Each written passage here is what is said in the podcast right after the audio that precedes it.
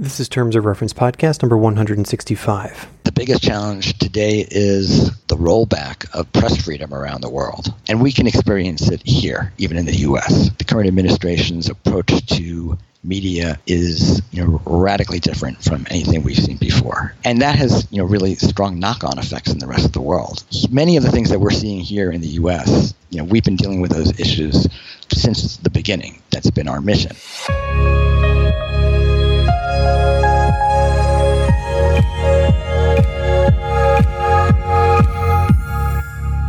This is Terms of Reference. I'm your host, Stephen Ladek. It's taken me a while to figure out how to introduce today's topic. Not because it's totally radical, but rather because my brain is freaking out that it's something I actually have to introduce at all in the year 2017.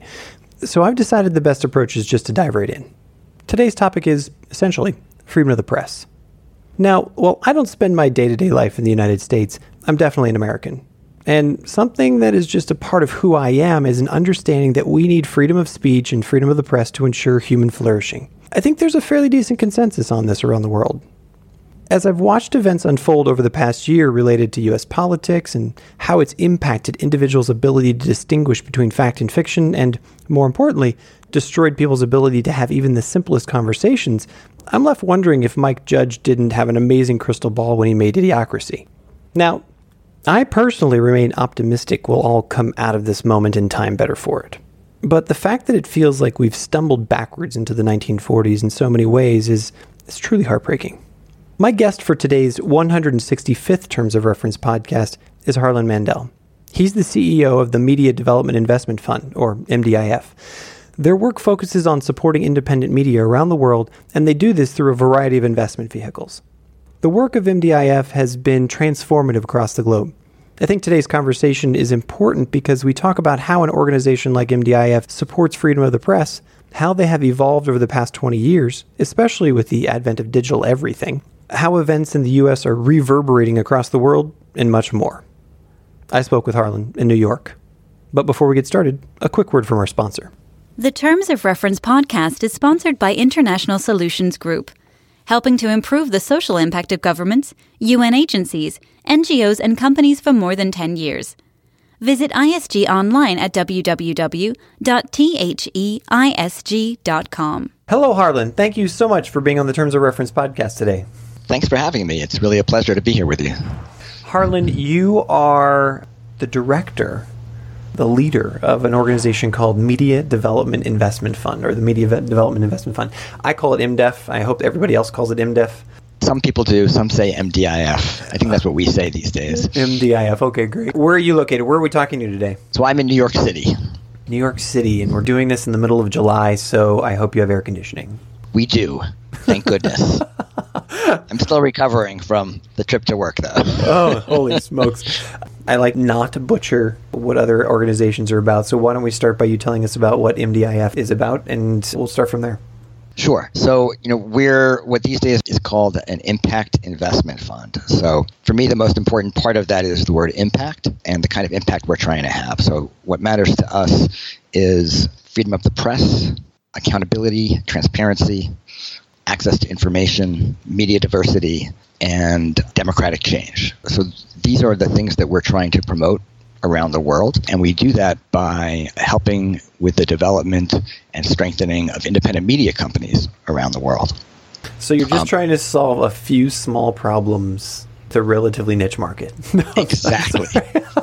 exactly. I would just say, you know, I think most of us, especially you right now, I would assume, have a, a strong sense of the power of media. And that's why, you know, we feel this is such an important kind of company to be working with and strengthening. You've been around for a while. Is that how it's truly started? You know, investors got together and said we want to do impact investing, or has that been sort of an evolution in what your what your organization seeks? Well, we were formed in 1995. We did our first loans in 1996, and you know back then those words didn't exist you know, impact investing, nobody had spoken them. Venture philanthropy, mission investing, you know, all of these concepts didn't hadn't really been framed yet. You know, we were formed as a specific solution for a specific problem, and that was, you know, lack of access to capital that media companies were experiencing in you know, originally in Eastern Europe and the former Soviet Union. And quickly it became clear that that problem existed all over the world and the solution was needed all over the world. So the industry kind of grew up around us. You know, there were no conferences, there were no articles about it or periodicals dedicated to it. None of that existed. Yeah, I mean, it wasn't sexy, in other words. Um, so before we dive into the community of impact investing and that kind of thing, I think it's important. Like, what are the nuts and bolts of how MDIF works? You know, if you a quick glance at your website, you know, it's clear. You know, you provide financing of a sort to these media companies, and from what I can tell, it's loans, but it's also equity. But the majority is loans. Like, what are the? Just take us really briefly through those mechanisms and how you make a decision between them and those kinds of things. Sure. And you know, maybe I, I could go back a little bit, keying off of what the previous thing we were discussing, you know, how we started. Sure, of course. So, you know, we started, as I said, in the mid 90s, and that was a time, it was a few years after the fall of the Berlin Wall and the wars in Yugoslavia were raging. And there were two phenomena going on. So, one, in a large part of the world, there were independent media companies starting up for the first time, you know, because they had not been allowed to operate previously. You know, and at the same time in Yugoslavia, it was you know quite well recognized by the international community that media and the manipulation of media and news and information was a key component of what created that conflict. You know, the way it was uh, Slobodan Milosevic and other leaders of the region, you know, took advantage to create conflict where there really hadn't been ethnic conflict previously. So at the time, all of these media companies were largely being supported as almost as nonprofits, even though they were formed as companies. Um, and I would say the innovation that our organization brought to the table was to treat them as companies and to recognize that they really needed significant capital to grow, just like any company. And at the same time, they really needed strong management to be successful.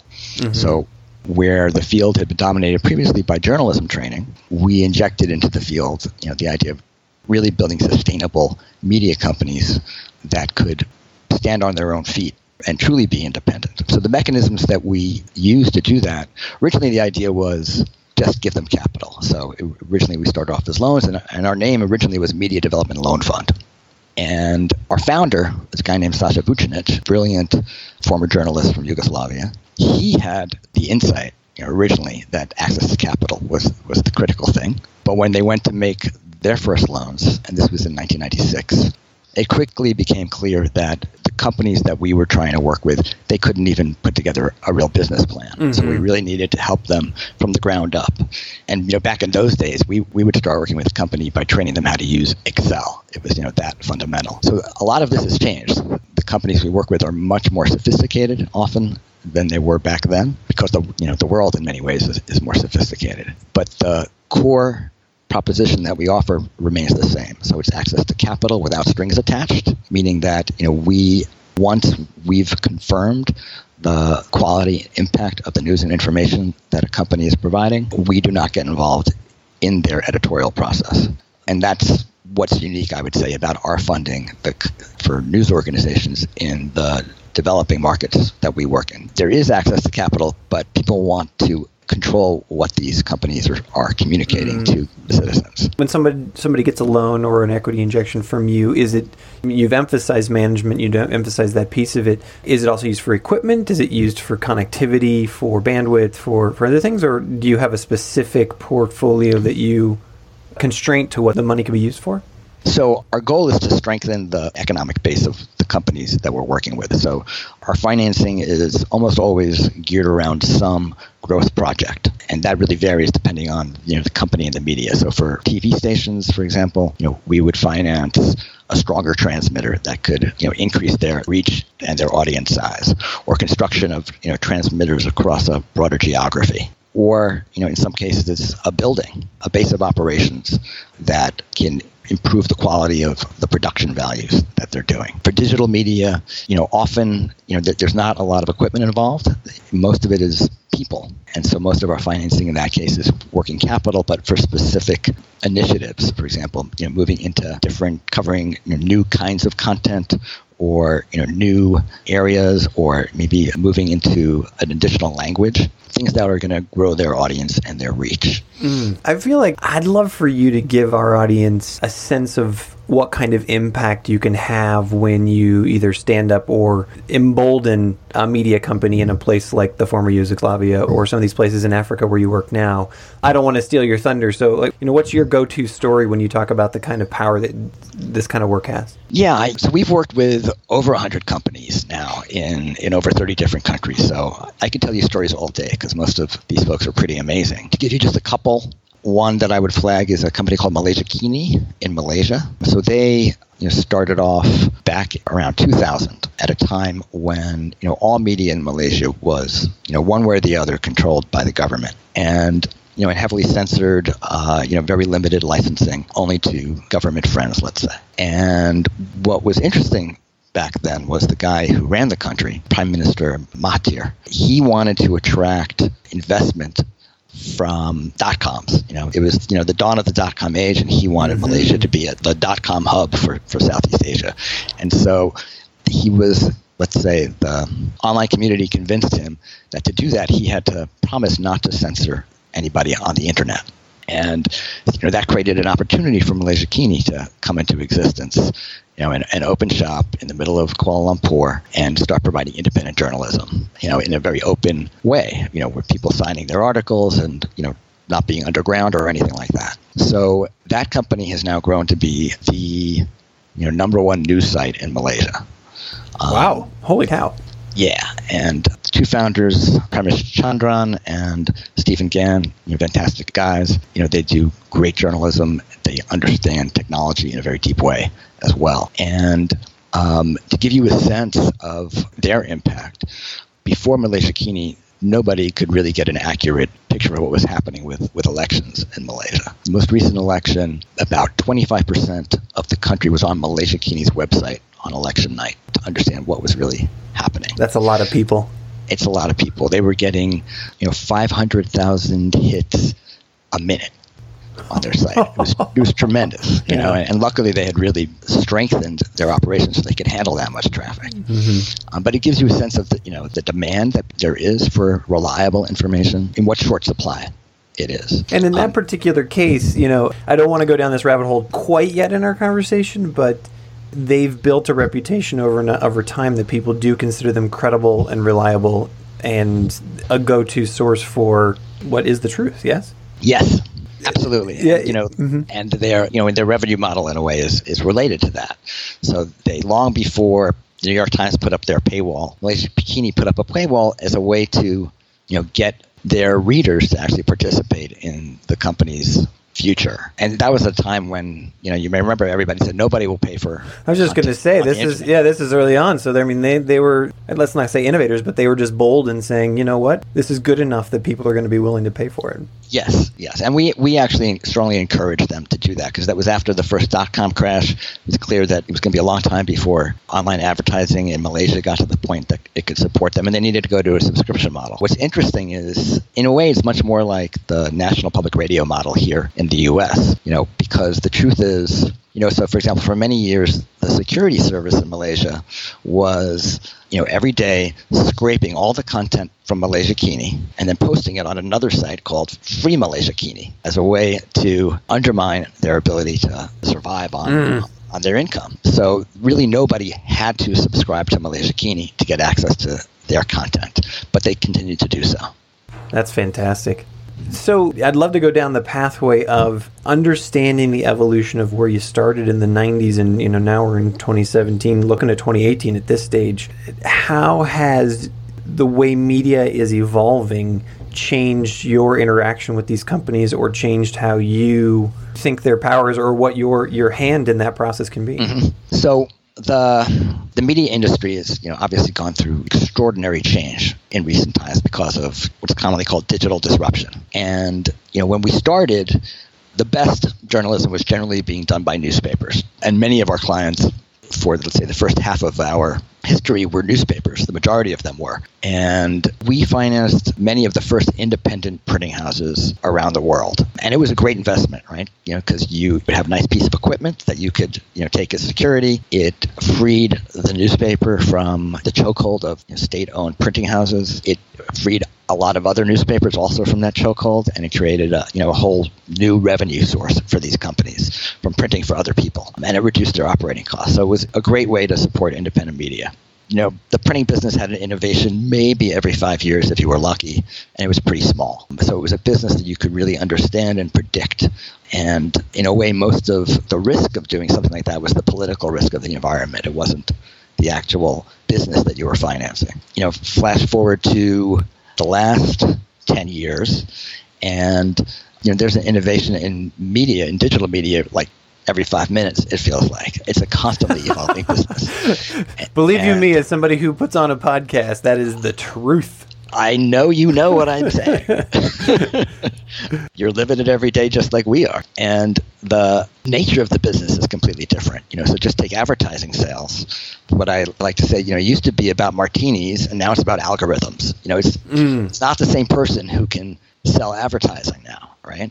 It's a totally Un- unpack that for me because I doubt that many of our listeners will totally get that. You know, like it used to be about taking your clients out and pulling down the big clients and saying, okay, hey, you're going to buy an advertising package for X number of spots and whatnot. But now it's like, you know, it's Facebook, you know, advertising or it's Google AdWords and these kinds of things. Maybe you explain it. Well, I think you just explained it really well. And, and one way it's like, it used to be Mad Men. Mm-hmm. The TV show about you know the old advertising world, you know, and now it's Silicon Valley, right? Right. Uh, it's really a different. So most of the ads today online, they're not sold person to person. They're sold almost instantaneously through online auction networks. And they call it real time bidding. And so the art of advertising sales now is not, in many cases, and, and I should you know, give that caveat that there are still you know ki- certain kinds of advertising that are you know sold directly from person to person right? By you know convincing sure. somebody mm-hmm. that you've got you can deliver a really powerful campaign for them. But most of online advertising is done programmatic. It's called programmatic advertising, and you manage it you know at your desktop by shifting algorithms all the time to try to understand how the market is moving online and how do you respond to it and how do you make changes to your website to your social media feeds, to all of these things to maximize the amount of ads you can sell and the price you can get for it. So it's a very different kind of skill set, and it's in particular in the countries where we work, you know, and, and we work in you know emerging markets, frontier markets. So you know our geographic range goes from you know Ukraine down to Zimbabwe, from Guatemala to Malaysia, all over Latin America, Africa, Asia, and Eastern Europe we're there. And these skill sets are in very high demand in those countries. So it really changes the game for media companies as they move into digital media. So are you able to see into the future? Like one of the questions I like to say is, you know, you're keeping up. I mean, obviously you've evolved and you're able to not only provide access to financing, but let's let's say technical support for for lack of a better term to these organizations. But you know, are you able to see two or three years out right now and kind of help guide these organizations about not only the human resources they need, but maybe new equipment, new outlet, new advertising options, new business models, those kinds of things? Well, we like to think so. You'll have to ask me again in two to three years to see how well we're doing. But there are a few pieces to it. So, you know, one, we're placing bets. You know, we are an investment fund, so we're putting down money, right, based on our view of, of what the future is. And for digital media, there are a few different ways that we see the field moving that can be the basis for successful businesses that you know achieve the mission outcomes that we're looking for and it varies country to country you know so we see advertising based models still you know, being viable in, in larger countries like India, for example. You know, those are places where cost structure is, you know, it's relatively low. The demand is huge. And India is one of the few countries where, you know, newspapers continue to be strong. You know, it's they have newspapers with 8 million subscribers. It's a huge number. You know, the New York Times mm-hmm. at its height was about 1.5 million. And it's still extremely strong business wise. But that you know, moment is receding. Eventually it will go away. And there will be, you know, we believe there are a few key players that can, you know, be the future of, you know, independent journalism in India. One of them is called Scroll. It's a great digital media company that started a couple of years ago and they've been you know, kind of sweeping all the journalism awards in India. They have a very lean model, you know, because it's there's an old way of producing content that involved a lot of people. There's a new way of producing content that can be done by many fewer people. And often, that, as I said, the skill set, even on the journalism side, you know, is very different from what it used to be. So, if you can start off with folks who are you know native to that kind of form of news production that you know, really understand social media and the role of social media in you know in reaching an audience, you have a chance to disrupt the existing media ecosystem. And we believe India is a place where it really needs to be disrupted. The mainstream media there is not at all reliable. Mm. Do you find like so let's just say that India wants to be disrupted across your network do you find, for instance, like will people look to Malaysiakini for some of their models? And do you facilitate those conversations about saying, hey, you know what really worked in Zimbabwe or what really worked in Ukraine was this, and maybe you should do that? Or do you not, you kind of leave it to them? No, no, absolutely. I think one of the strengths is we've been able to build up a network of companies that face very similar challenges all around the world. So to give you, you know, a great example, so for the past year, the CEO of Malaysiakini has been our entrepreneur in residence. Mm, cool. And mm-hmm. and he's been going around, you know, helping other media companies, you know, do what Malaysiakini's been able to do. And that's, you know, he's been working with companies in Zimbabwe, in Myanmar. This is the way that we, you know, leverage our best, most successful companies. Are you able to tell us like what an average size investment might be? Either in the loan or the equity, you know, whatever products that you put on the street. Are we talking in the tens of thousands of dollars, hundreds of thousands, millions of dollars, or what does it look like? It's a pretty big range. So, you know, I can tell you the smallest loan we ever made was five thousand dollars. Awesome. the big, the biggest investment we ever made was, uh, you know, nine million dollars. So it's a pretty big range. Generally, you know, we don't like to go under $100,000. Our average financing at the moment is about $850,000. And in a way, that number is, is reducing because investment for digital media is often much smaller than it was for, for example, to build a printing house. I'm really fascinated that you guys started in the 90s and now you're looking at 20s. I, you know, just the evolution of the media business. Obviously, it's on the tip of my tongue or something I look at every day. What are the challenges that you bump up against every day, and maybe that you're looking at for the future? Is it just sort of getting access and getting in there and being awareness about this? Is it getting some of the people that you've invested in or some of the companies you've invested in they get shut down? You know, is it still kind of the old school? Hey, we don't have a free press kind of stuff, or what are the biggest hurdles? Well, I think that the biggest challenge today is the rollback of, press freedom around the world. So the all of the you know there are a bunch of indices that kind of measure press freedom. You know, freedom House puts out one, another organization called Reporters Without Borders, and you know according to all of those indices, there's been a significant rollback of press freedom in many many countries, and we can experience it here, even in the U.S. You know the the current administration's approach to media is you know radically different from anything we've seen before. And that has you know really strong knock-on effects in the rest of the world you know. So a number of months ago for example cambodia the government in cambodia increased their criticism and their control of media there and they pointed to what trump said about media being the enemy of the people and you know accused them you know, basically attached the fake news label to what is legitimate news many of the things that we're seeing here in the U.S., you know, you know, we've been dealing with those issues since the beginning. That's been our mission, and I don't think the U.S. will ever experience it the way other countries have experienced it. But the effects here, what's happening here, does have a very strong effect because, you know, in a way, the you know, U.S. journalism has kind of been the, the beacon for journalism around the world in many ways, and the U.S. principles of freedom of the press has also been a beacon that can be referenced. And, you know, as that light becomes dimmer, it becomes dimmer in the rest of the world. Here we've been talking about alternative facts. It's like a new, a new idea that was introduced. Sure, sure, sure. Mm-hmm. It's nothing, you know, in the rest of the world, it's just called propaganda, and it is being legitimized by what's happening here. You know, I, it's not our place necessarily to be political in this, but yeah, I, sorry. I, no, no, it's, it's it's fine. I'm I'm fascinated by this conversation simply because you know I spend most of my time in Bangkok, and it's a place where if you put a oh, wow. if you put a Facebook page up that is you know negative towards the royal family, you can find yourself in jail for 20 years, and that's you know, it's literally that simple.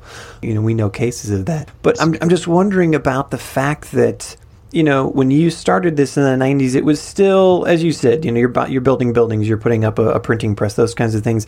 Now it's, you know, a couple thousand dollars can get you a very attractive looking website and put together, you know, enough working capital to fund some what looks like legitimate stuff out there. And are you finding that the, you know, the companies you've invested in, this is, they're sort of at war now. Like this is, you know, they're combating this, and are they being successful, or or is this something where they're saying, you know, we still have the upper hand, and you know, we shall prevail, kind of stuff?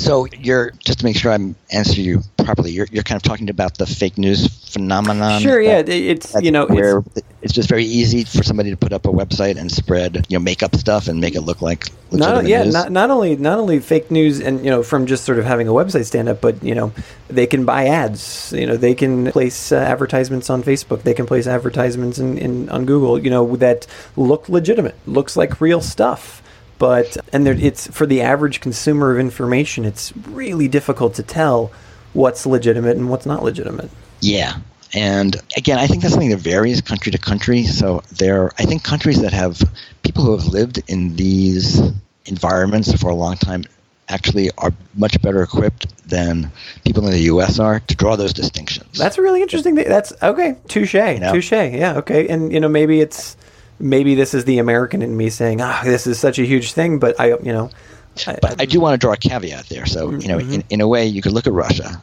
and you know, there there was a long history of you know reading between the lines to understand what was really going on, right? You know, under in Soviet times, you know, everything that was being produced was propaganda. So, but there was something there. People had an understanding of how to kind of read between the lines and pick out what was true from everything else around it whether that, you know, to what extent has that survived to today? And as you say, I, I think the tools that folks who want to put false information across are much more powerful. So in Russia in particular, I think the government there has been very effective in using TV especially and to a lesser degree, you know, online media to really disinform the population there. That being said, like I said, there are a lot of people who can who can see through that. But it's you know, we're looking to work with companies that have established a kind of trust relationship with their audience. They're never going to be able to have that trust relationship with everybody, but even for folks who may not agree with their point of view, let's say, I think their the fundamental accuracy of what they're saying is understood. You know, another example, election example from Montenegro. So we work with a company there called TV Vijesti. Vijesti means truth.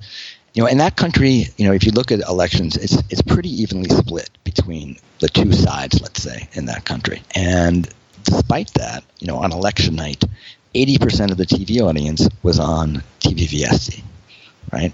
Watching TV Vijesti because wow. they knew they were the ones who were going to, regardless of what the outcome was, they were going to present the accurate view of it, as opposed to the public television there, which is, is not public television in the sense like the BBC or, or NPR. It's state controlled media. One final question down this rabbit hole that we're in right now is We're going pretty deep. It was this.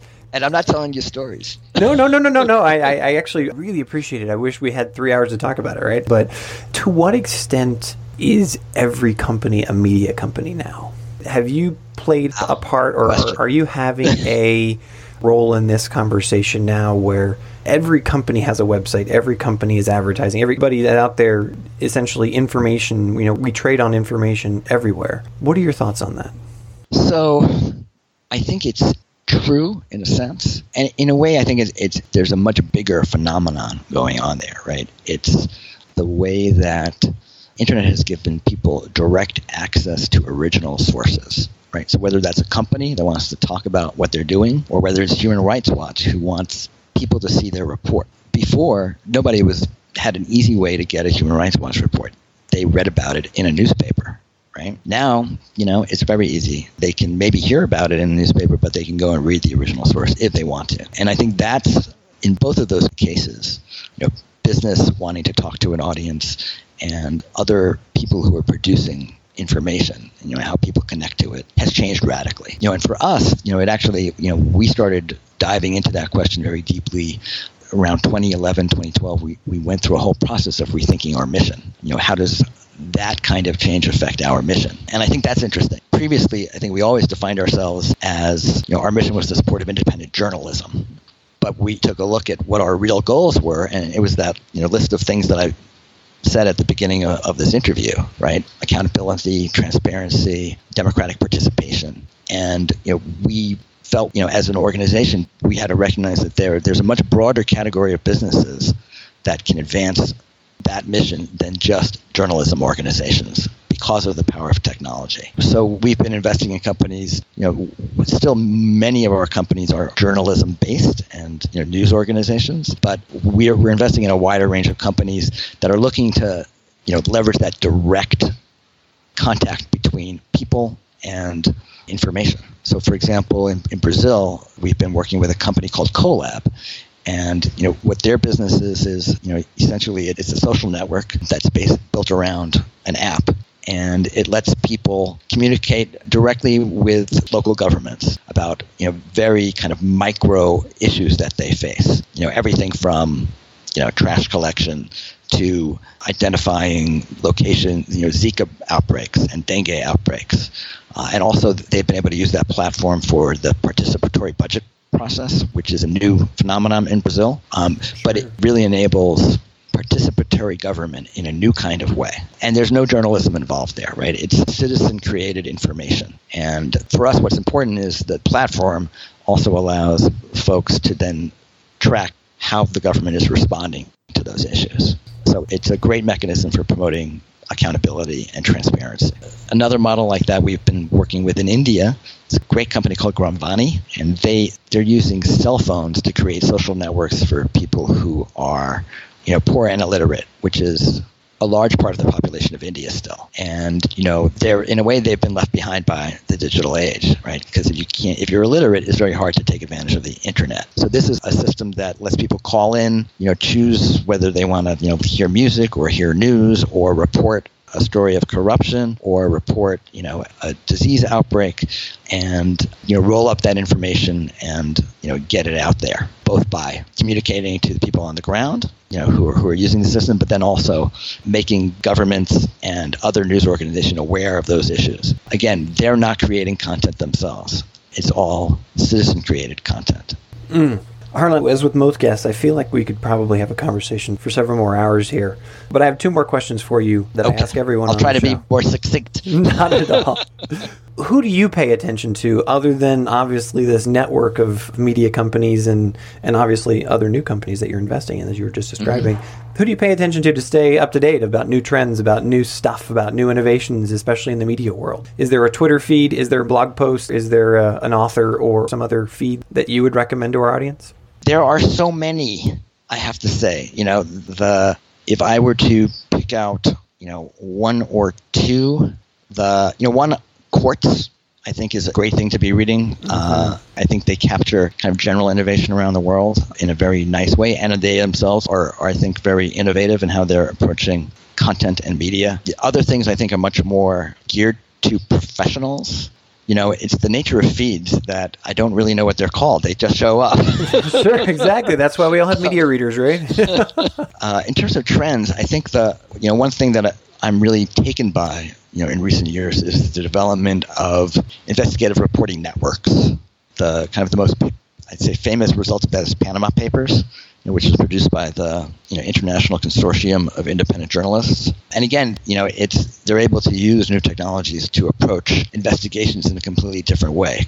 Cross-border investigations are incredibly powerful, and so much of what is wrong in the world is multinational these days. And you know, with with the Panama Papers, you had stories affecting 79 different countries being produced by a far-flung network of investigative journalists. Similarly, in Brazil, the Odebrecht scandal. So it's a giant Brazilian construction company that's been the, the centerpiece of you know one of the biggest corruption scandals ever in Brazil. But they operated in many, many countries, and there's now you know a network of investigative journalists around Latin America who've, who've taken what started in Brazil and you know made it a continent-wide story because it was they were just bribing people all over the world. So, and I think that's something that's going to grow more and more.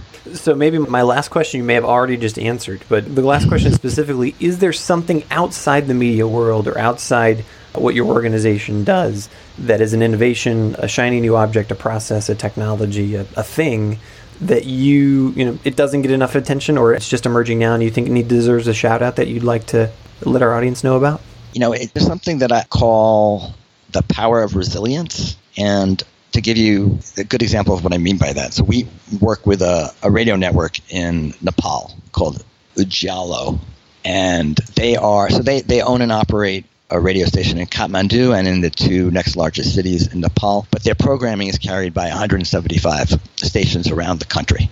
So they grew up in a kind of haphazard way. So they had their operations spread over, you know, four or five locations around Kathmandu. So, you know, we provided financing for them to construct, you know, one single headquarters where they could bring it all together with a much more powerful transmitter on top. And the founder of that company, who, you know, really is a visionary guy, he had two conditions for that building. One, that it be earthquake proof, and two, that it be solar powered. So because of that, when the earthquake hit Nepal a couple of years ago, they were the only nationwide broadcaster besides the, the state broadcasting network that was left standing because they had they were still their building was still there with their transmitter on top and they were solar powered so they could stay in operation. And because of that, they were able to provide really critical information about you know, how to access shelter and food, medical services, and construction resources around the country. And we talk a lot about resilience, I think, now in the environmental sense, but I think it has, you know, thinking about the importance of resilience in many different parts of industry, certainly in the media field. You know, it's a critical infrastructure as far as we're concerned, um, and making sure that it's resilient is as important as as far as we're concerned, as important as you know, making sure your dams or your transportation systems are resilient. Harlan, this has been a fascinating conversation. I hope that we'll have the ability to continue it sometime in the future. But thank you for being a guest on the show today. Really a pleasure. Great talking to you. Hey guys, if you get value out of these conversations like this one with Harlan, could you just do me a second, take another 10 seconds out of your day and click a review on iTunes? Five stars would be great if you can, or just leave an honest feedback on iTunes, or share this on Twitter or Facebook with your community. And of course, if you have a question, if you have a comment, or you want to just interact, hit me up on either Twitter, Facebook, or on our blog.